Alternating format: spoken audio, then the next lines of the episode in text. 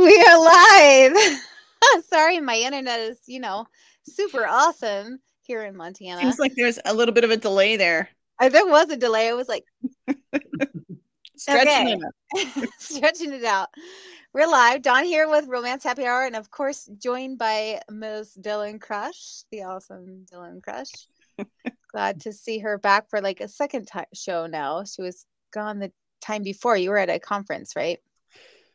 No. No, the time before, yeah. Last time I was here, the time before that, Yeah. I was at a funeral, Dawn. Not a Oh, I'm sorry. that's okay. I, I gotta say, like you go to so many con- conferences, though. I always think that that's where you're at. Like she's always on the go to book signings, conferences. Oh, I don't know about that, but yeah, I I've been here. Um, yeah, last time and and this time, and then I'll be here for the foreseeable future. Yeah, awesome. So- Me too. Yeah, good, and you you survived. So um, I did. Diane and, and Finley are joining us tonight, but um, hello, welcome. We're so glad you're here. Yeah. But yeah, um, everyone was waiting to see if uh, if Dawn would pass out because she did like this massive Spartan race thing this Yeah. past weekend, and I did the 10K Spartan race. Um, Mm. That is definitely, I've never done a 10K in my life. And of course, we decided to do that the first time with the Spartan race.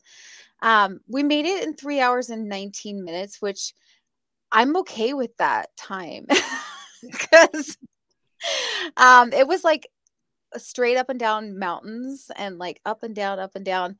Um, and of course the obstacles. And I am not a runner. Like my sister, I did it with my sister and my husband, and they're all super in shape, super runners. And I'm just like trailing behind. But I brought my inhaler because I have asthma. my knee brace and um and a little extra oxygen tank so i did not die and i think i'm i'm gonna say thank you to the oxygen tank that i brought i'm like quite I'm often babe you want a hit of this you want- some oxygen I'm very impressed. Yes. Yeah, I it would was a lot still be like on the side of the mountain yeah in a puddle i in have bruises position. I have bruises in places I shouldn't have bruises. But um, my husband even today was like, "Babe, what's wrong with your arms?" And I'm like, the Spartan race, dude. Like that's what happened to me." A good battle wound. yeah, for sure. But it was fun, and and now my husband's like, "Let's do the 14 mile one." So I'm like, oh God, Yeah, I'm just impressed you finished. I mean, I Yeah. I don't run ever. I am too. But they give you beer at the end, so we got about halfway through, and we're like, "Let's do this for the beer," and then we just kept cheering each other on for the only two more miles, and we get a beer. So that's kind of what happened. So that was our. I don't even think I would have wanted a beer at the end Yeah. of that.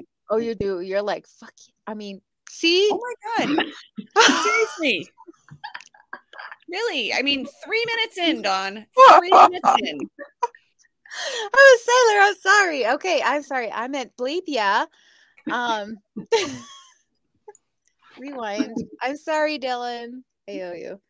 Um. I Yeah, think from now on, every time Dawn says a curse word, she owes me a drink. Or we should do like a swear jar. We should do a swear jar. I mean, A hundred take one of- dollars every time you say a swear word. You have to send me a hundred dollars. I think a quarter is sufficient. Quarter. You can't even buy a gumball for a quarter. A dollar. anymore. One dollar. I mean, not that I'd want to buy a gumball anymore, but yes, Yeah. f bomb already. Yes, I know. I'm from sorry. Dawn. I'm so It's all sorry. Dang it. Well, we So- should really welcome our guests. Yes. So we are here. We are joined by Diane Wiggs and Finley Brown. Welcome, ladies. How are you doing? Good. Thank you for having Good. us. Yes, Yep, thanks thank for you. coming and joining us. We're very excited. Um, before we go into that, Dylann, what are you working on? I know I just did the the Spartan race, but Yes. Um, what am I working on? I'm I'm working on um, book boxes are going out this weekend. The um, second chance romance happy hour second chance book boxes are going out, and then I just announced um, the next one is romance happy hour bad boy book box, Ooh, and um, I'm super excited because it has well two of my favorite authors, um, Erin Nicholas and Claire Marti. So we've got oh, I love coming up. Claire. Yeah. So That's that's going to be fun. And then, um, other than that, writing, writing, writing, Mhm. writing, and more writing. Yeah. Cool. I just have to say this real quick because I do have to plug it because there's only an hour left. Go and join and, and vote for me for Super Mom. There's only one hour left, and I'm like behind Sheila because she like Uh-oh. dropped she like dropped a ton of money on her votes and haven't been able to catch up yet. So go vote for me. So maybe I can get that one vote over. Anyways, that's it. That's my plug for tonight. Yeah. So, ladies, what are you working on? Tell us what you're giving away, what you're reading from. If you have a book cover, they love to see those. But if not, that's cool. We'll pop it in the comments later. But um, Diane, you are going first tonight. So why don't you go first now? All right. Well, hi, everyone. Thank you so much for inviting me. Um, I'm currently working on book four of my Ashwood Blues series. It's in revisions. Hopefully, it'll be out end of summerish. So, yeah, I'm giving away an e copy of Suspect My Heart, which is Ooh. book one in the series. And uh, it's police officers in a small town with strong willed women, and they complicate their cases and steal their hearts. So, Yeah. um, I'm going to read from book two, which is Jim and Liz. And then Is he uh, is he a police officer as well? Because They are. They are all police officers in this Okay. series in the Ashwood Blues. Oh, I love it though. yeah. Small town police officer, love it. So Yep. they're So hot. yeah, I I write them hot. I hope everyone thinks they're as hot as I do. so I think they're pretty sexy. So um, yeah. the everyday heroes. You know, Yeah. that's why I like to write. sure. So And do you have any big plans coming up for Mother's Day? Mother's Day. Well, I'm a grandma now, so I. I, know. I was going to say one. that. um so i don't know what we're doing on mother's day actually for sure because now that you know my son uh has a little one i'm sure they'll be doing stuff there too so we hope to see them we saw them this week for dinner so um i'm sure just relax and read and write and weekends are kind of more my writing time i get a little in at night but Mhm. that's more my big when i really like to sit down and get the words out so I'm Mhm. sure I'll be. If it's my day, that's what I'll want to do, Mhm. and not cook. They cook for me. Um, Good. Oh yay. That's the. They made me um uh what they make me Belgian waffles one time. Was it last year or year before? And it was hilarious. It was hilarious watching my husband and son cook for me. So Now was that breakfast or dinner? Belgian that was breakfast. They took me out for dinner. So Okay, okay. Yeah. Nice. I love a good breakfast in bed on Mother's Day, but um, I also love a good breakfast for dinner. So Mhm. I mean, either way, I could I was okay with that. The answer to that question. So yeah. yeah. yep. So and what about you, Finley? Um, I am currently working on a billionaire um, new series for me called Circle of Kings. And um, so that's going well, and a few um, anthologies that I'm in. And uh, the book that I'm giving away is the first book in my series called The Watch. And The Watch is about a secret. Most of my uh, books take place in uh, Britain, UK, Scotland. My mom's Scottish, so I have like an absolute love for Scotland. And um, we have family there. I've been over many, many times. Um, so The Watch is a secret assassin group that was like imagined out of the Black Watch, which you know goes dates back all the way to the 1700s, but this is like a modern day version, and uh, they work for somebody really high up in the government. I won't say who, um, but I'm going to be reading from the second book called Found. So Oh, fun! Cool. Yay! That lo- that sounds awesome. I love a good mystery, crime, yeah, assassin. Like I love that. Like, I, like oh, I love it. Suspense. Yeah. is- I'm all about Romantic suspense. Yeah. Well, and that's funny that both of our authors tonight, because we don't ever plan it. I mean, we just, you know, authors Yeah. get to pick a date that's available. And so it's funny that both of you kind of write romantic suspense and Mhm. um, on that kind of that side of things. So. And then for Mother's. Day, I just had my Mother's Day because my youngest, all three of my children live in California.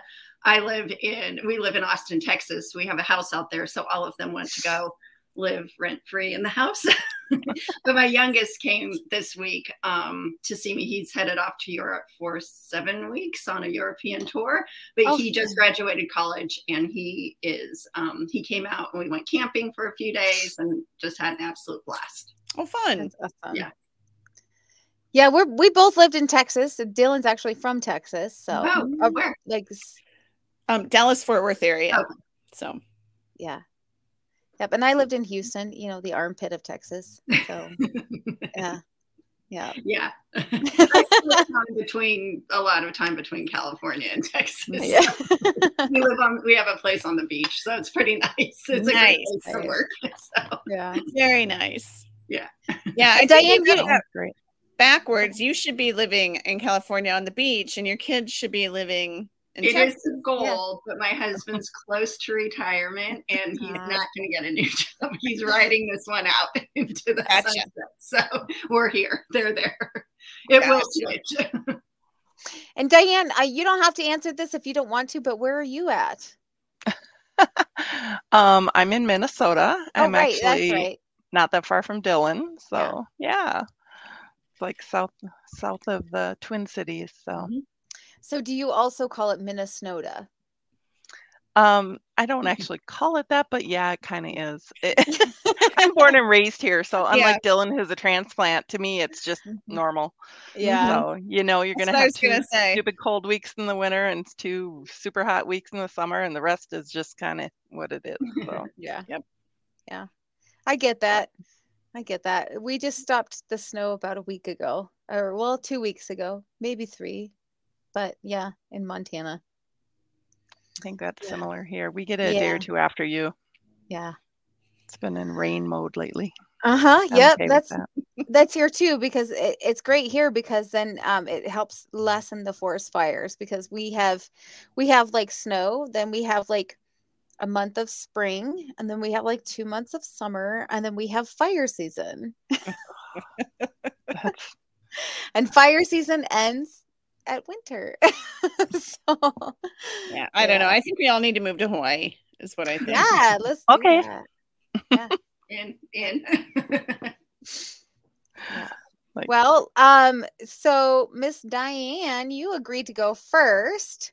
Yes. Um, so do you need to set up the scene or, or... Yeah, I probably should. okay. So um I'm reading from uh book two, Protect My Heart, which is um, Jim and Liz. Jim is a detective and he has a murder case where the witness is a young boy. And so Liz is a child psychologist, child advocate, and she steps in because she's home to help the family friend who and advocate for him. So this scene actually she um was a little off at dinner. He was invited to dinner and it was a family dinner. And so he follows her down the hall after dinner and asks her uh, what's going on. And she's, of course, nothing. So I'm starting with her. So that's where we're starting. Actually, I'm going to read on my phone. It'll be easier for me. So, okay. Crap. Why was Jim here? Tonight of all nights. She could conceal her nerves from Joy and Mark. CJ was a little harder but he was distracted by Lorna and the children. But Detective Swenson was another story. She hadn't fooled him one bit.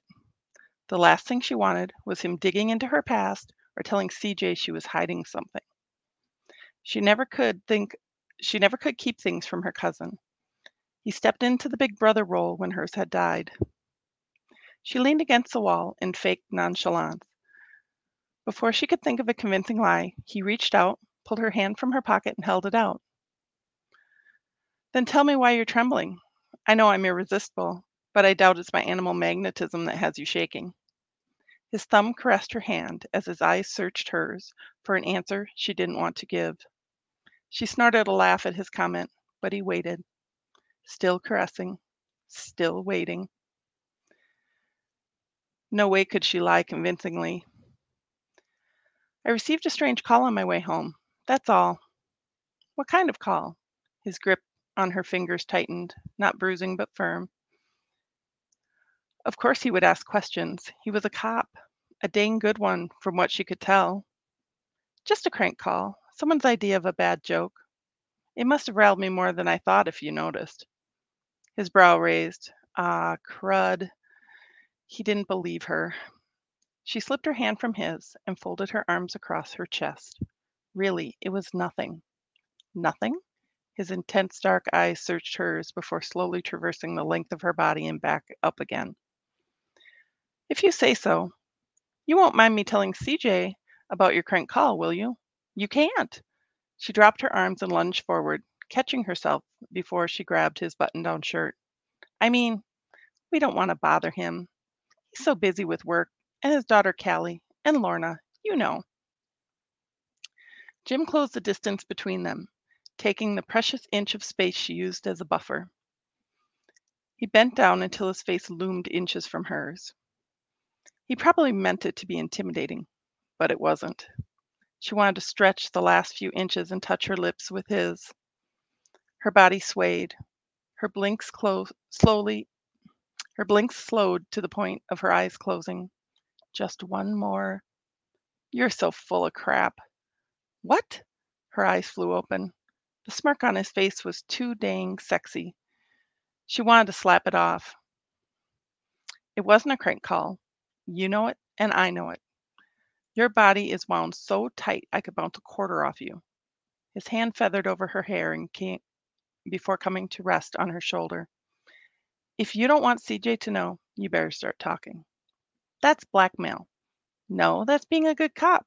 CJ's my partner and you're his cousin. I'd be remiss if I didn't take care of you. She scrunched her eyes as she contemplated his reply. I think you're sticking that big nose of yours in where it doesn't belong. I'm fine, and there's no reason to worry my cousin. Well, maybe I'll hang around and make sure everything really is fine. Liz started to slip beside him, but he bracketed her in. Or maybe I just like hanging around you. His eyes bore into hers as his words stopped her retreat. You are just. The feel of his warm breath on her face stopped her words. Inhaling, she caught the faint woodsy scent rich and tangy. Her eyes focused on those tantalizing lips inches from hers. Before she could register a conscious thought, he pulled away, the rush of cool air jolting her back to reality. So, what's it going to be? You tell me what's going on, or you just got yourself a new shadow? Dang, the cocky look he wore was justified. The jerk hadn't even kissed her. Just his close proximity had all logic leaving her brain. No way had she wanted to tell him about her father. But while she would love to see what would happen if his lips actually touched hers, the last thing she needed was to get involved with the detective in charge of her case. Louise must come first. Maybe she could tell him. He already knew her father was in prison. She glanced over her shoulder to make sure the others weren't close, then grabbed his hand and pulled him down the hall to the study. Liz slipped her purse off the entry table as she passed. Inside the beautifully appointed room, she dropped her purse on the leather sofa and crossed to the side table. She uncorked the decanter, letting the rich aroma of the barrel aged whiskey fill her nose. She raised the bottle and offered to pour him a drink. When he declined, she replaced the stopper and turned to face him. He stood in the middle of the elegant room, all raw masculine beauty. His scent lingered in the air. The urge to bury her nose in his neck and inhale his intoxicating smell was strong. He smelled way better than the 12 year old liquor. Get it together, Liz. She squared her shoulders and put on her clinical expression. You know, my father is in prison. He nodded. I received a call on my way home tonight.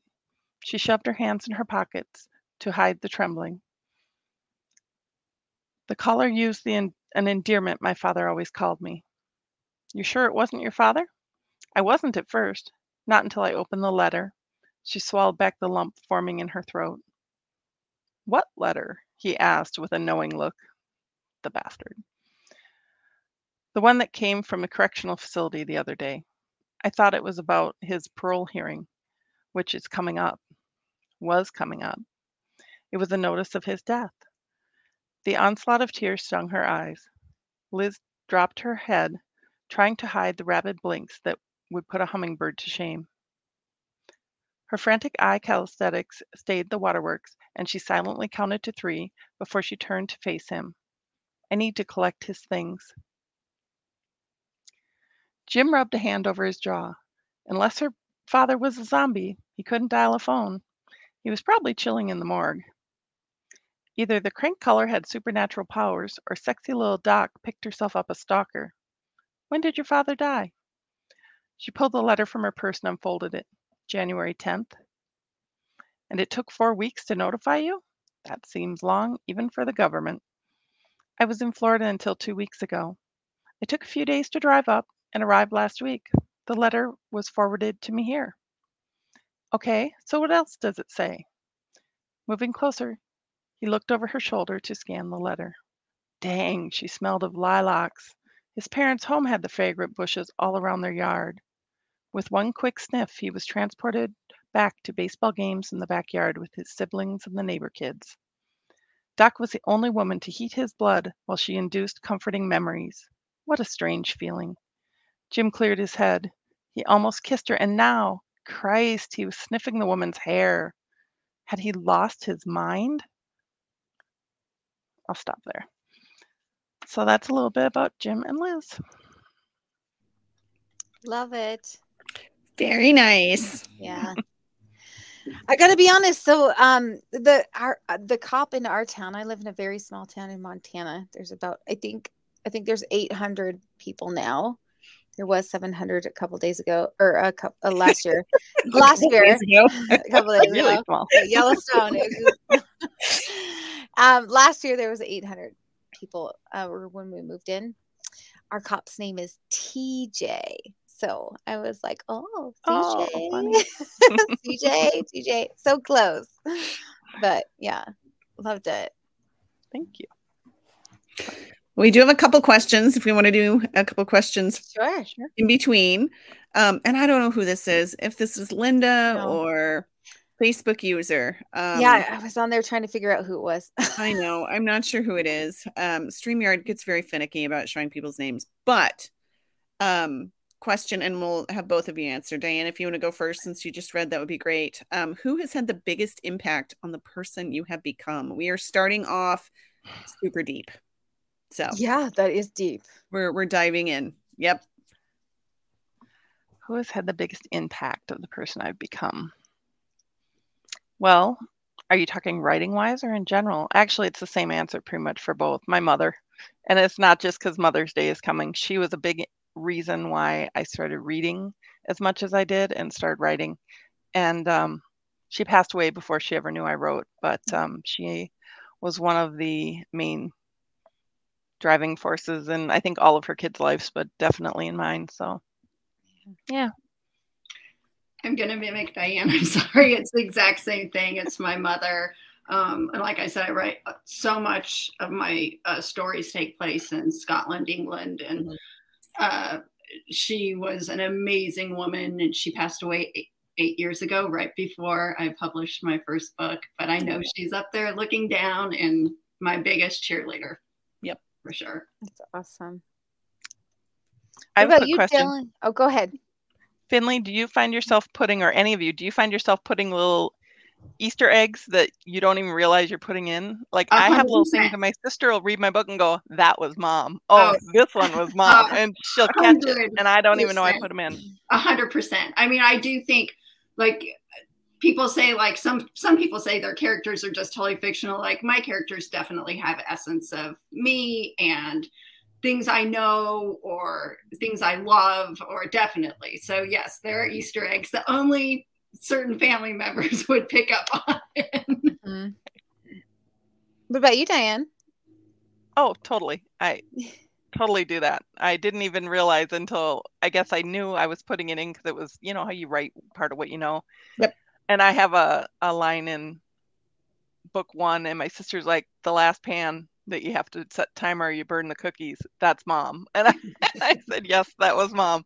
And I have just little things like that mm-hmm. that I just, uh, things of life that come to your mind when you're writing if you envision it. It was a single mom character in book one, and so a lot of those little things come up. Mhm. So, but we should go back to the question about for you guys about the uh, how who's inspired you Yeah. Um, or That's a hard That's question. And since we're the hosts, I don't think we have to answer any questions oh, that we don't Dylann. Oh, Dylann doesn't want to answer. Oh. I, I don't know. I'd have to think about that. I mean, that's a hard question. I would I'll answer. I'll have to say my husband. Like he's the one that actually got Mm. me writing because he's like, well, I mean, I don't I probably told this story, but I smuggled in my 200th book into the house and he caught me.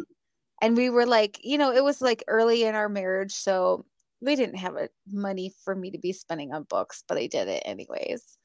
And he's like, you should be writing us these books and making us money instead of spending all of our money on them.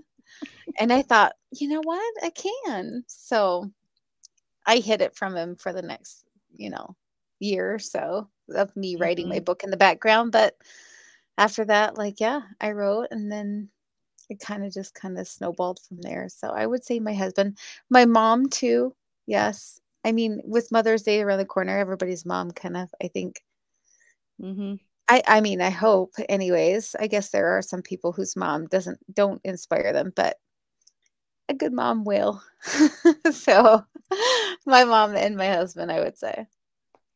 What about you, Dylann? Yeah, I don't know. I think I mean I say my parents. Mm-hmm. They they always encourage me to, you know, shoot for the stars and um we're always super supportive and had my back. So yeah, I would say probably my mom and my dad. Yeah. So And that I just have to say, Deanna, she did. She did just now. I made her do it. Deanna Oh. said, since when have you never answered any one of the questions, Dylann? that was a hard question. it was. It was deep. I loved it. All right. Um, okay, let's see. I I was up here where I was by the questions. Okay. Um, Facebook user strikes again. Where do you get your ideas? And I think that is Karen. Uh, not Karen. Um, I think it's Linda. Linda. Linda. Yeah. Yeah, I think it's Linda. So, you want to go first, Diane? Just because you. oh man, where do I get my ideas? They just come to me. I and normally when I'm in the middle of doing something else or can't or in the middle of a one like I had an idea the other day for a book that I'm not ready to write for three more books. But Mhm. it came to me and I jotted it down because I was like, yes, that that character, yes. And I think it was the name popped into my head. I saw it. I was doing something on the computer and a name popped up, and I'm like, that'd be a cool name for it. Next thing you know, it's like the scene just that describes this person just popped into my head. So I, it's hard to say. I think they kind of formulate from all over the place. You know, I I don't necessarily go looking for them, Mm-hmm. if that makes sense. Yeah. Um, after a bottle of wine, I have great ideas. I don't know. Notice she said a bottle and not a glass. I like I it. did say did bottle. pick up on I that. did say a bottle of wine. I don't know because sometimes I write stuff that's really dark, and then I'm like, "Oh my gosh, what's my family gonna think when they read this?" Yeah. and you're sitting there going like, "Wow." I don't know. Um, I think there's always just in life. I think life gives you ideas sometimes. Yeah. And wine. I um And wine, I like that. I don't I don't remember what book it was I read. It was something about bees. But um and it was not a romance, but it was like one of those fiction books when you were younger or younger, you know. And I read I remember reading an an um an interview that they did on the the author's son to the author's son. And he said and they said how did your mom come up with the idea for this? And he said she was doing the dishes. And she, she came up with this idea and she just had to sit down and write it. And i don't know i like i said i don't remember the book or the author. I know it was about bees and and that she came up with it at the at doing the dishes and i just that's But what that stuck makes me sense because Yeah. Mm-hmm. sometimes when you're doing the mundane things in life, you're you're physically doing something, and then your brain has time to just Mhm. create. you know, Yeah, you can do those absolutely. dishes and laundry and Mhm. still just percolate stuff up there. Yep. Yeah. Definitely. I agree. All right. Let me find one more. And then um oh, and also Sarah said happy belated birthday to Dawn. So oh, yes, thank we, you. we Yes. um we should have sang to you, but nobody wants to hear that. no, it's okay. My mom sang to me yesterday. Oh, it is Linda. Okay, great. Um all right, let me see. Oh, no questions tonight from Karen. Wow. Um okay, I think I think we are good for questions. I'm scrolling, scrolling, scrolling. So yeah, I think we're good for questions for now. So so yeah, we can go ahead and hear from Finley, and then Mm-hmm. I'm going to count on those who are watching live to give us a couple more questions. yeah, pop in a Finley is couple questions. for Okay. sure. Add them to the comments, and we'll get to those after. Yeah. A little nervous. Um, let me just start this. Um, I'm starting at the very beginning of a book, so it should be easy. And um, every year in Scotland, they have something called the Fringe or the Festival. And this is on the last night. It's a big arts festival um, encompassing all the arts. And so this is starting on after the festival is over late at night. So it takes place in Edinburgh. Time has a funny way of presenting itself in life. One spends most of their days thinking they don't have enough of it, only to be stopped short by the moments in which it seems to stand still. A brief moment suspended along the continuity of one's existence, usually brought about by great happiness or the perception of extreme danger. This was the latter fear. She stood there, unable to move, paralyzed as if the absoluteness of what she just witnessed ceased to exist.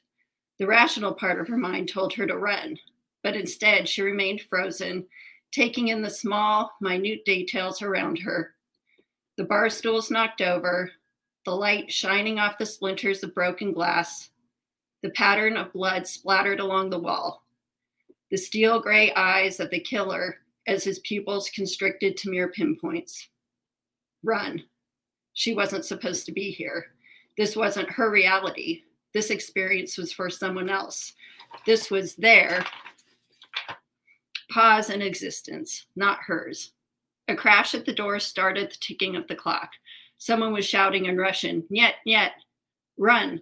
She turned, sprinting through a small kitchen in the back of the building as fast as her legs would carry her, and out a back door into an alley. The unusually warm air, fetid with the reek of rotting trash, assaulted her, thick and suffocating. Run, she told herself. She kicked her high heels off and made her way down the narrow street. This part of the city was dodgy. People were more interested in keeping to themselves than in helping someone. She turned down a dark street to the left and bumped into a skimpily clad woman. Watch it, bitch, the lady said before disappearing in an alcove. Faster, she must move faster. She could hear him behind her. His footsteps echoed off the cobblestones. Her lungs burned from the exertion, and a stitch had formed in her side, but she couldn't stop. He was getting closer. A barricade of rubbish bins and old boxes blocked her way up ahead. She jumped over a short crate, and fell, landing with a thud. Pain radiated up her arm. Please, not like this, she thought. I can't end like this. The footsteps were getting closer. She scrambled to her feet and held her injured wrist protectively, looking around. There was nowhere to go. It was a dead end. She turned slowly, facing her assailant. Please don't kill me, she begged. He stepped closer. You weren't supposed to be there. She kept her eyes on him until the darkness took her and the irreversible succession of time ended. Charlie was alive. Her head felt like it had been split in two, but she was alive. Gagged and blindfolded, hands and feet bound, she lay in darkness. She knew she was in the back of a trunk, the movements of the car a silent lullaby, composing a heinous requiem of the senses in every twist and turn of the road. Her wrist throbbed, but there was no way for her to adjust her body to relieve the constant ache. The smell of urine, sweat, and fear filled the small, dank space. She had wet herself. The dampness between her legs was cold. Its stench was thick and acrid and as oppressive as her restraints. Never go to a second location. She had learned that in a self defense class she took in college. The second you get into a car, you are dead, and the things your abductor will do to you before you die will be far worse. Tears slid down her cheeks, soaking the cloth tied around her face. She had been so stupid, and she deserved this. It was, in sense, divine retribution. The darkness sang out to her. It was easier there, simple in its aphotic beauty, devoid of light or hope. She went to it, letting it sing her to sleep. She awoke some time later, nauseous and disorientated. The car had come to a stop and she could hear footsteps outside. This was her second location, her final resting place unless she could find a way to escape. The door of the trunk opened and the rough hands of her kidnapper picked her up. He placed her over his shoulder, carrying her. Cool air brushed her skin, sending a shiver up her spine. She was no longer in Edinburgh with its late summer heat wave. She heard a door she heard a door open and close, then the steady thud of his shoes on the wooden floor, the heavy cadence resounding the despairing rhythm of a death march. A dog barked in the distance. He placed her down on a soft mattress and the blindfold was removed. She looked up into eyes as cold as icy granite. He took off his suit jacket and set it on a chair, pulling a knife from a leather holster strapped across his chest. Tears streamed down her face, and she found herself unable to move helpless as panic coursed through here. Dear God, this was it. The blade came toward her and she closed her eyes, awaiting its piercing blow.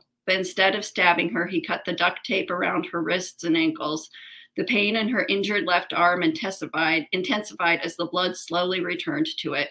She held it against her chest and bit back the whimper that threatened to escape as she pushed herself with her legs along the top of the bed, putting as much space between her and the man as she could.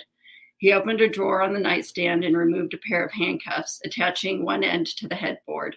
A small voice inside her told her to fight or at least die trying. This might be her only chance. As he reached toward her, she struck out at him with her foot, landing a side kick squarely to his chest. Unfazed by the blow, he grabbed her leg in one of his large hands. His fingers dug into her muscle. Don't try that again, he said, his voice low and menacing as his eyes continued to pierce hers.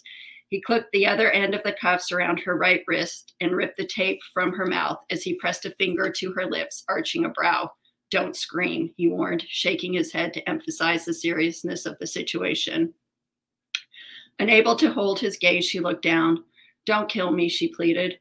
Her voice, cracked from disuse, sounded hoarse and chafed. She wasn't sure why she bothered saying it, only she was desperate. He continued to study her, not answering. She looked around the room, trying to take in all the details in case she had a chance to escape. He hadn't killed her yet, and her only goal was to survive. The room was dark, its only window covered in a thick black drape. Besides the large bed and chair, there was a dresser and antique wardrobe. Her eyes kept coming back to her abductor. His looks were disconcerting. She placed him in his mid 30s. The man had a handsome face comprised of a sharp, straight nose, high cheekbones, and a strong jaw. He was tall and muscular, his shoulders broad and his waist narrow. His dark brown hair was neatly styled, and the suit he wore expensive. He didn't fit her image of a murderer, and it was hard to imagine the soul of a killer lives just beneath the skin of someone so beautifully made. I, I, I promise I won't say anything about what I saw if you'll let me go. I promise I won't say anything. She was rambling. Shock and fear were setting in. He would kill her, she had no doubt. She was a witness. Hold your tongue. He reached out and grabbed her chin, tilting her head to the side as he slowly ran the knife down the le- length of her neck. Hot tears mixed with the mucus running from her nose. The tip of his blade, cold and sharp, silenced her instantly. Good girl, he said, slipping the knife back into its holster. He walked over to where his jacket lay and pulled a starch white handkerchief from the front pocket. Then, ever so gently, he began to clean her face as one would a small child. What's your name? he asked. His deep voice cut through the darkness of the room. Charlie, she stuttered. Is that short for something? Charlotte. Last name? Lie, she told herself. If he knew her name, he could find her family and harm them. Adams. It was her ex fiance's name, the first one besides her own that she could think of on the spot. Charlotte Adams. He pronounced her name Charlotte, the Scottish way. Where are you from, lass? America. There was no use lying. He would know by her accent. He gave her a long, hard look. Then he shook his head and left, locking the bedroom door behind himself. She listened as another door slammed and the engine of a car started up. Her tears came in sobs as she curled into herself. She tried not to let her mind drift to Michael. This was her punishment for leaving him at the altar. She would never see him or her family again. The darkness was close, calling her name. She would find refuge there. Slowly, she let herself submit to it, drifting into a restless sleep. That's it. Holy, holy cow! That's oh a my gosh, beginning. I loved it. So, uh, is he the hero? He ends up being the hero. Okay, okay. She was in the Spoiler. wrong place I'm- at the wrong time. That's all I'm giving away. I mean, it, it, Okay. it's very evident come the next chapter, but Okay. wrong place, wrong time. I mean, the way you were describing him, I was like, I, I need him to be the hero. Yeah, well, he's an anti-hero for sure. He Okay, has and- flaws. I love a good anti-hero. yeah, for real, for real. Wounded and flawed. The best kind, like the Phantom of the Opera. Yeah, you know? Exactly. Exactly. All right. Well, we did get quite a few questions. Challenge was that. accepted. So, um, yes. All right. I'm going to come back to you, Linda. We're going to um, skip around a little bit here. Um, Do Dotties. Sarah. You're doing Dotties. Okay. no, I Sarah- haven't made it down to Dottie's yet. Um, Sarah wants to know, Finley, where do you want to travel to? Um, I've been to a lot of places and I have not been to the Amalfi Coast down in the Mediterranean, so I would love to go there. 100%. I I could go for a trip there. How about Yeah. you, Dawn? I could go for a trip anywhere other than America. I mean, I've Yeah. been all over America. I think we've got like 47 states, but Oh, wow. I've got a- what are you I've got a-? No, you got um, like Vermont and Hawaii Okay. and I mean, if you were, Michigan. Michigan. I don't understand how you missed Vermont. If you were all up there Yeah. around Vermont, I how did you not even just like kind of like I know. You know, swerve into Vermont? we just never swerved. I mean, it was Okay. it was always I mean, I just can understand. Hawaii. Michigan is still a little like really. I mean, yeah, Michigan is like up there, like kind of out of the way. Tucked You don't up there a little travel through it. So I was yeah. just there at a book signing. we drove from Um, Austin to Michigan Yeah. in yeah, 24 hours straight. yeah. Wow. See, I, I've been to Alaska and Hawaii, which I think are probably the two difficult ones. Um, but I I haven't been to a lot of those little tiny states. I mean, Yeah. up in the Northeast, I haven't been to Maine or any of those. How Well, many we- states have you guys been to? Do you do you even know? I I mean, I, I'm guess if I'd been to 47, I could rattle that off, but like I have yeah. no idea how many states I've been to off the top of my head. I'm missing a few, like you said, Maine, New Hampshire, Vermont, some in that area, and then like Kentucky. I've been like Mhm. all around Kentucky, but for some reason I've never made it through Kentucky. Oh my gosh, that's funny. How about and you, Alaska. Diane? Wait, I've never been to Alaska either. That's a huge Oh. one. I'd like Literally. to go to Alaska one of these days. Um, My Gosh, reason I don't going know. to Alaska was not good, so I you don't want to go to Alaska for for the Mm, reason I had to go to. Alaska. It was not a good reason, but I did get to scratch it off the list. there you go. I'm sorry, Diane. What were you saying? Oh no, I just uh we have I've been I have not been to the west coast. I've been like to Utah and, and um Arizona and that and I have not been to like the upper east coast. But other than that, I think I've hit most of them.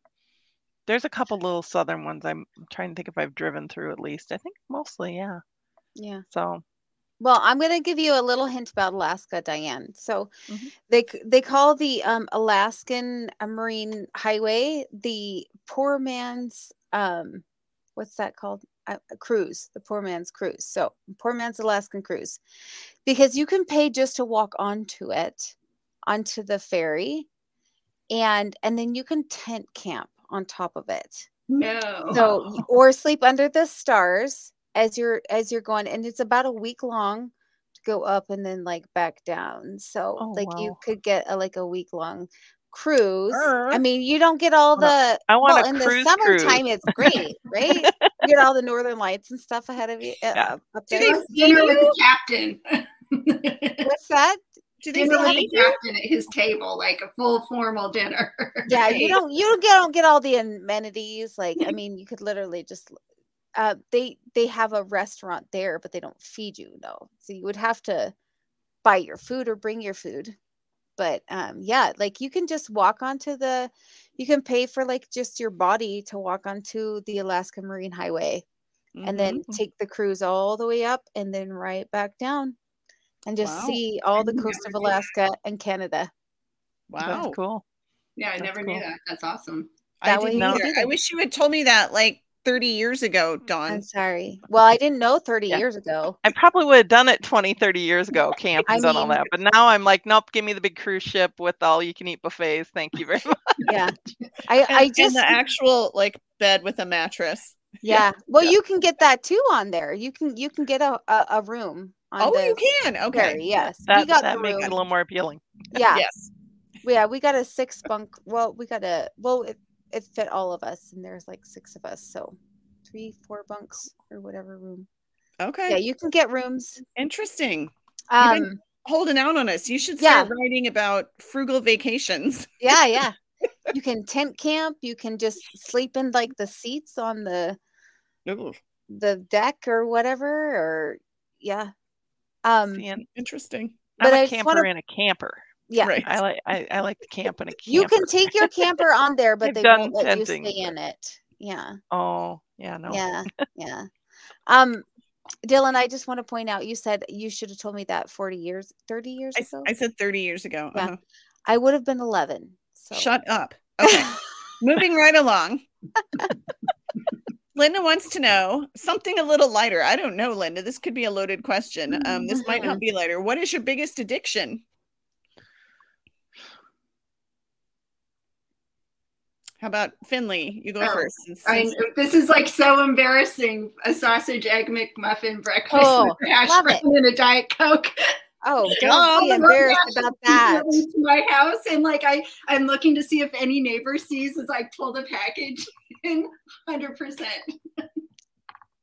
i've been That's there funny. Oh, wow. i've been there but don't be ashamed Own I'm it. ashamed, but I admit it. That is my biggest addiction. Besides wine. Right. But You, you heard it here first. Yeah. Have you ever tried to have Oh, wine with funny. your sausage egg uh, McMuffin with hash brown? no, that would be very early drinking, and then I would have a problem and addiction. Just curious. Just curious. yeah All right, Diane, how about you? diane what about you There we go. Uh oh, are we losing Is Diane? here yeah i think Am I here now? I'm like Yeah. I just went weird and came back. Sorry. okay I don't know. Are you here? You you never left for us. You had, did you? Oh, okay. you guys blinked out for me. Everyone blinked out and came back. So I Weird. don't It's not me. Um, what's your biggest addiction, Diane? Diane was just trying to distract us, so she didn't Yeah. have to answer the question. I think so. Yes. Oh, well, I can't think of one particular food. I would say chapstick. I use chapstick way more than I'm like constantly have to have it with me. Um, chapstick and water are two things I always have to have. So I would say chapstick is my biggest addiction because I, I can't stand going somewhere and not having it. So Do you have a favorite flavor? nope, I don't want any flavor. I Oh, just want the plain. Oh. Oh, interesting. and you're gonna laugh, but my favorite one is one they gave us free from our work. Um, they had like the promotional little round. I probably got one here, one there. Um, and it's my favorite. I don't know what I'm gonna do when they're gone, but Uh-oh. anyway, I have a few, up. so I'm okay. mm-hmm. How about you, Dawn? Do you have a biggest your biggest I mean, I gotta say, so I think in the past, you guys saw behind me the at at first coffee at last wine, Mm. Or first coffee at last wine. So I would say coffee and wine are my Mhm. addictions. Yeah, I love those. you wake up with coffee and it like perks you up. I mean, my poor husband, like, heaven forbid he even touched me in the morning before I have coffee. Because then I'm like, don't touch me. I need coffee. yeah. And then and then at last, you know, at nighttime, I just like to rewind, to unwind, not rewind. To rewind. you rewind all the time. I see you get refills on that wine. But I unwind with some wine. I don't yeah. rewind. Yeah, that would be cool, though. I'd be like a wizard. What about you, Dylann? So even my children know um, peanut butter M and M's. So my kiddo came home from college. That's up on the list. Yeah, yesterday, and they had like fifty dollars left because you know they get like so many like meal bucks they can use outside mm-hmm. of the dining hall, and um, they hadn't used them, so they went to the little like food store and bought fifty dollars worth of candy um, for everyone in the family, and brought home.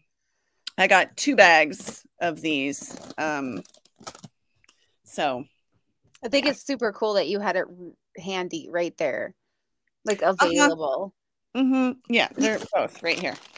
Those are definitely up on my list in the top five or ten. So those are. I haven't opened them yet because as soon as it's opened, um, they're gone. There, there is no such thing. You know how they always put like sharing size? Like there's yeah. no sharing size. Family size, like you know, it's yeah. they're all mine. I if once it's open, I'm I'm gonna see how many days. Well, that's evil. No, I'm not. I'm not gonna do that. I'm not gonna see how many days it takes. I will not report back because now that I'm looking at them, they'll probably all be gone tonight. Yeah. I so, mean, yeah, I would say that's both of the bags though, or just one? Um, just one, probably, yeah. maybe. We'll see. okay, okay, so um, tomorrow. Yeah. All right we got to get through the rest of these questions. Yeah. Um, all right. Karen wants to know how many books do you write each year? On mm-hmm. average, I guess. Or how many books do you plan to release each year? I'm a slower writer, typically three full length books, but this year I'm caught up in all these anthologies, so it's a little more crazy because trying to work in all of it, but there will be three still this year somehow, plus the anthologies. I'm Excellent. not. I know there's people who can do a book a month, and I'm not that person. You know, we all go at our own pace. Yeah. So, how about you, Diane? That's awesome. I would love to do three a year. No, I do. I've been in anthologies lately too, and so I would say I do one full length, and I could probably do um, a novella or so with it. If I have undivided, I could maybe. Uh, I can't do two in a year. Not at this point. I'd like to, but I do one a year, and probably then like I've done. Like last year, I did three novellas, and this year I've done. I've written, not fully finished yet for publishing, but fully drafted a story and a a full length and a novella so far. Nice. So that's I guess it is hear. only partway through the year. My best year was three in one year, but that was when I wasn't working the other job. So. I was gonna say you also like work full time and you have your own business and yes. you're a new grandma. That's yes. Yeah. So, so, so that's busy. why I only get about one a year out because I have too many yeah. things going so, on to you know to write. Yeah. yeah. You're busy. Yeah. All right. Let me see. We got a couple others. Um, Dylann, can you please do Dottie's? Oh Dottie oh doesn't God. know about us yet. Getting there. I'm getting there. I'm working my way down. Okay, all right. I popped Sarah up on the screen. Um, Finley, why did you pick overseas for places for your books? I actually have dual citizenship there because of my oh, nice. mother. So it, to me, it's home. It's not overseas. it is overseas, but it's still home for me. So it's just a big part of my life. I love it. I love being, I mean, I love America too. I mean, I don't want to like make people think I'm like that, but it's just my niche. I like it. So I gotta say, like, um, you did you had the Russian in there. Yeah. I just I just met the most awesome Russian woman this last uh like a week and a half ago. We had a yeah. friend over and she was from Russia, born and raised, and I was just like she's amazing. I love her. So yeah. it's like you said that, and I just had these flashbacks of like last week when I was hearing like so many Russian words going yes. through. yes. my ears. I loved it.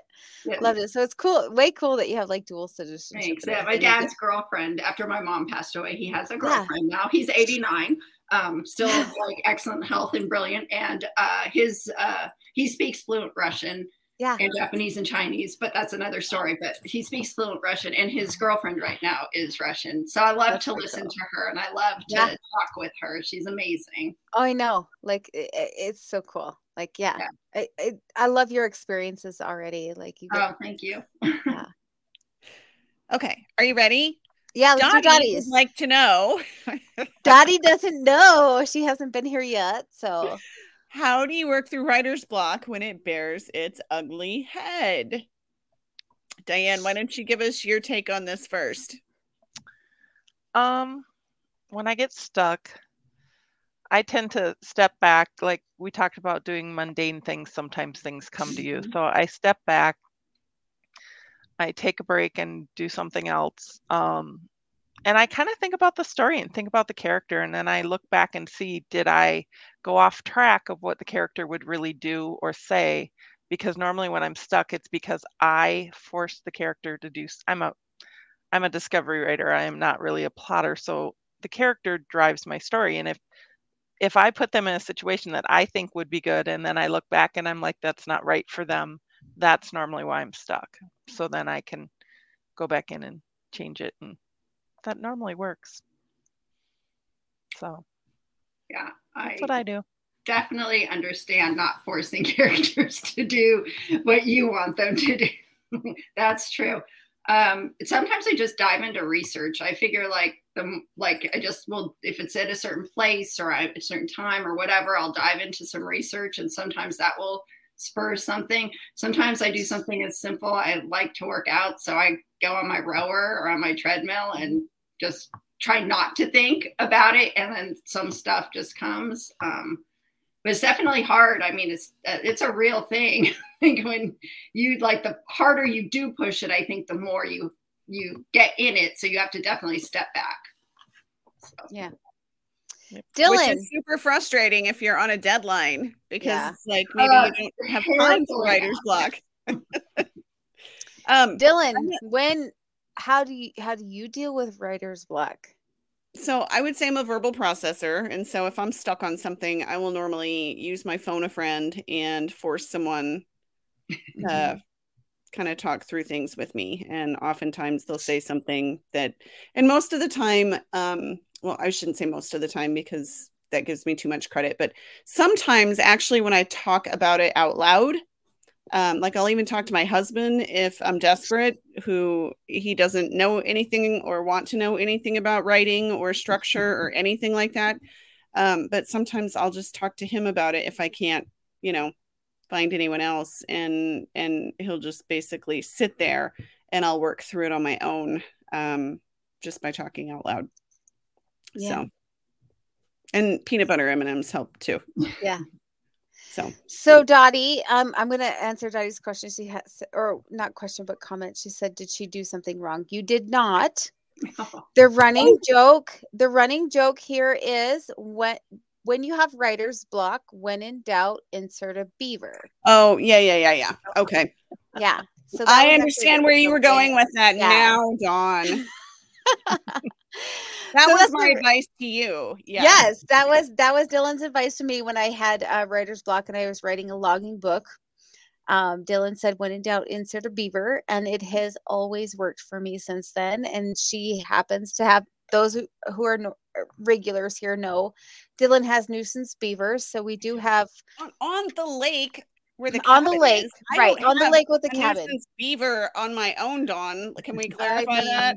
please? Sure. I mean, Thank hey, you. listen, I gotta say, Dylann, Dylann, I love you. I love you. So, um, the, in this book that I just wrote and turned into be um, uh, Editor. published here agent, to be publisher? published to be published. I I had massive writer's block the whole time, so I kept thinking when in in, in when in doubt, insert a beaver, and she just happened to be like a um, uh, an animal rescue person. So the guy comes down. He's she lives in the apartment below him, and she's got a beaver in his bathtub. So the the thing in my mind was like, you've got a beaver in your bathtub, and so that's Why was there a beaver in the bathtub? you got to read the book to find out. right? I, I was just looking because I normally have um Lindy, the beaver that Linda sent. I me, know. Usually Yeah. here. Um, but she's actually hanging out with baby back right now, the Gotcha. pig. And so they're they're not right here. I So- I, I have Chloe the goat and I have the Oh bat, but. I don't have yeah. And and but where's your? Sorry, I didn't even like you totally like queued that up for me and I didn't even take I know. I didn't even I run know. I was like, I am she's really answering this. I forgot. I forgot. So yes, when in doubt, Dottie, insert a beaver. That's true. As a romance author, you can't go wrong either way. Either you're writing a logging book or you're a romance author, and you That just is e- insert a beaver. You're good to go. So All right. Um gosh, I don't know. Do we have time for one more? I don't know. Yeah, we did. Oh my there's way too many. Oh, I'm sorry, Linda. Linda misses seeing Lindy. You know what? Um, I will bring Lindy back next time, or I'll I'll post a picture with Lindy because yeah. Um, I you know what? We're spreading the beaver love because Karen put Bob the Beaver in her story. Um, I I don't know. It's we it's all about the beavers. Um, okay. Mhm. Um, let's I guess wrap it up by here. Sarah has one more question. Um, who is your favorite author? When you when you are reading what Diane, why are you shaking your head? Because I can't pick one. Okay. Just- And and I hate using the term favorite. Who is one of your favorite authors who maybe you think um not enough people read? So like don't give us Nora Roberts. I mean, we all love Nora Roberts, but you know, like somebody that maybe other people, you know, haven't heard of or or haven't read yet. Man, I'm terrible at that because I'll read books and I have my go-tos when I really want someone I know I'm gonna love, like Roni Loren or something like that. But yeah, I don't can have say like Roni a Loren, that's fine. Okay, because I don't have really like a no name. I'm just reading Tessa Bailey's right now, and Mhm. they're really good too. So, um, but yeah, I, I don't really have a favorite. I mean, yeah, I there's a lot of people that have I I sometimes like when I had time last summer, I read a bunch of books um by authors I didn't know. I literally looked at the genres and I was doing some were comps, some were just different ones that I liked. And I found some that I thought were really good and if you ask me what their name is right now, I'm sorry, I can't tell you. I did like Hope Ford was one of them. I liked hers. Mhm. Um, I'm trying to think. Yeah, I don't know if there's. I mean, that's a few that I've read that I Yeah. like, but I don't. No, don't have that's a good answer. Yeah. You gave us some. Finley All looks like she's um worried now. She's like I am. I am. Well, I'm going to give you a few on the you- spot. no, I right now, and I'm like, Dan, there's just so many authors I would definitely put up there, but I'm not put up necessarily a big one. But his name's Stuart MacBride. He's a Scottish author, and he writes like cop drama, not not romance. I mean, these are just like kind of definitely entrenched in cop, but um, he has um one it's a great series logan mcrae and it's one of it's just a great series. So i'm gonna put that out there. But it's hard. i Yeah. have so many. So. Well, and I think we all have so many, um, which is why, you know, to say who's your favorite makes it really hard because, again, I mean, it's like picking, you know, your favorite kid, and some of you like maybe only have one kid, so that makes it easier. But um, yeah, it's uh, picking, I Dawn't know, picking your favorite author is is yeah, like picking your favorite dog. Oh, Um, for Dylann, yeah, she's got a couple of favorite too. oh, dogs. that would be easy in my case too. the big one is being a a big uh she's being naughty lately um who's who is one of your favorite authors don I mean, I think we know Jane Austen is my absolute favorite. Like, okay I but will, you know what i'm pretty sure like jane austen doesn't need help getting the word out about her books. I know. she's on my list. Who, who's one of your like favorite authors or someone that you've read lately that you've enjoyed that you know maybe maybe other people haven't heard about? Oh god, I I don't know because like my other one's Linda Lael Miller, because Linda Lael Miller is actually the one who got me really writing. Like um my my husband said write these books and then I had a chat with Linda Lael Miller, a Facebook chat when Facebook was like a baby, you Mhm. know. And she said join RWA because I said I'm an aspiring author. What should I do? She said join RWA and I did and that's, you know, how it took off from there. Yeah. I mean, Linda and Brenda Novak. I mean, they're both I thought you talked to. Jodi Thomas. Jodi Thomas blurbed for me. She did. Oh, Yeah. I love was Jodi Thomas. too. Thomas that you met. That you. Oh my god, Jodi Thomas. I love her. Yeah, I love. Jodi. But yeah. Oh gosh, yeah. got it. All of them. I mean, and then uh Leigh Greenwood, he was good too. Like he's a he's a romance author, but he's a a, ma- a male. Um, but he's a, a historical American historical romance author, and I he just heard him. no, but his books are amazing. So I would say Leigh Greenwood, but he's back in like 20 years ago kind of Okay. style. So yeah.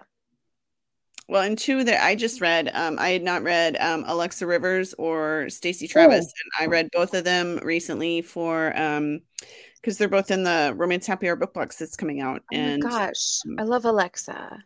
I really enjoyed it. Her book's set in New Zealand, and there's a, a firefighter and an American movie star, and it was really good. I liked that. And then Stacy Travis's um, soccer sports and sports romance is always fun.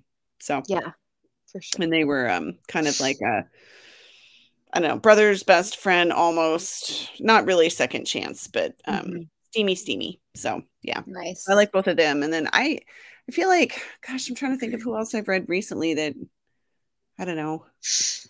I wish I had more time to read. I think as authors, you know, it's like you want to make sure you're still reading, but then it's hard to find the time to continue, you know, to Mhm. keep up with reading. And so, yeah, Yeah. that's something that I'm hoping that I'll get more time this summer to read. we'll see. Yeah. We're out of time, Dawn. We've gone over per the usual. Um, so we probably need to wrap up. So Diane and Finley, I know you both have um, books up on a giveaway that's over on the Romance Happy Hour Facebook page. We will leave that open. I don't know if, if you have a copy of what you're giving away. I know Diane, you showed us earlier an e-copy of Suspect My Heart and um and Stripped. What is it? Stripped. It's the first book in the watch. I Oh, read in the the, watch. second book. Okay. I was like, it says the the watch, but that's the series. Yes. Yeah. Um, so we got both of those up for grabs on the Facebook page. We'll leave that open through Sunday night. And do you want to tell people real quick just where is the best place to connect with you? So Um, for me, I would say um, newsletter. I so dianewiggs.com or um, Facebook, Diane Wiggs author. Those are probably the two places I'm the most. So Yeah. okay. I agree. Great. Definitely newsletter, um, authorfinleybrown.com. You can go to my website and sign up for my newsletter there. And um, Finley Brown on Facebook, definitely. You can check me out there too. All And right. Sounds good. And I see um, Sarah is filling up the comments with um, other authors that Yeah. Read and enjoyed. So if anybody else who's watching um, has other suggestions on authors that you just you don't hear a whole lot about, but um, but you absolutely love, pop them in the comments. We'd love to hear that. And then Dawn will be back. Yeah. Two weeks. Mm-hmm. I'll be here. Where, where are you going to be? Are you going to be I'll be here too. You're not going to be at a, at a conference? No, I'm actually I'm going to Texas to visit my mom and my sister Okay. and um but I leave on that Sunday, so I'll be here for I'll be here for the show. Okay, yeah. I just had to look because yeah. 2 weeks from now is like right before kind of Memorial Day weekend. Yes. Yeah. I'll be here, but then I'm going to leave after that to camping. So, Okay. I'll be here Thursday though. Sounds good. All right. Well, we'll be here. We hope you'll be here. I will. All right. Thank you so much All for having thank us. you. yes, thank you. It was a really fun time. Nice to meet Thanks you. for joining us. It was a lot of fun. We told you it would go fast and Yeah. Mhm. so All right. And All thanks everybody else for joining us too. Yeah. Thank you. See you later. Bye.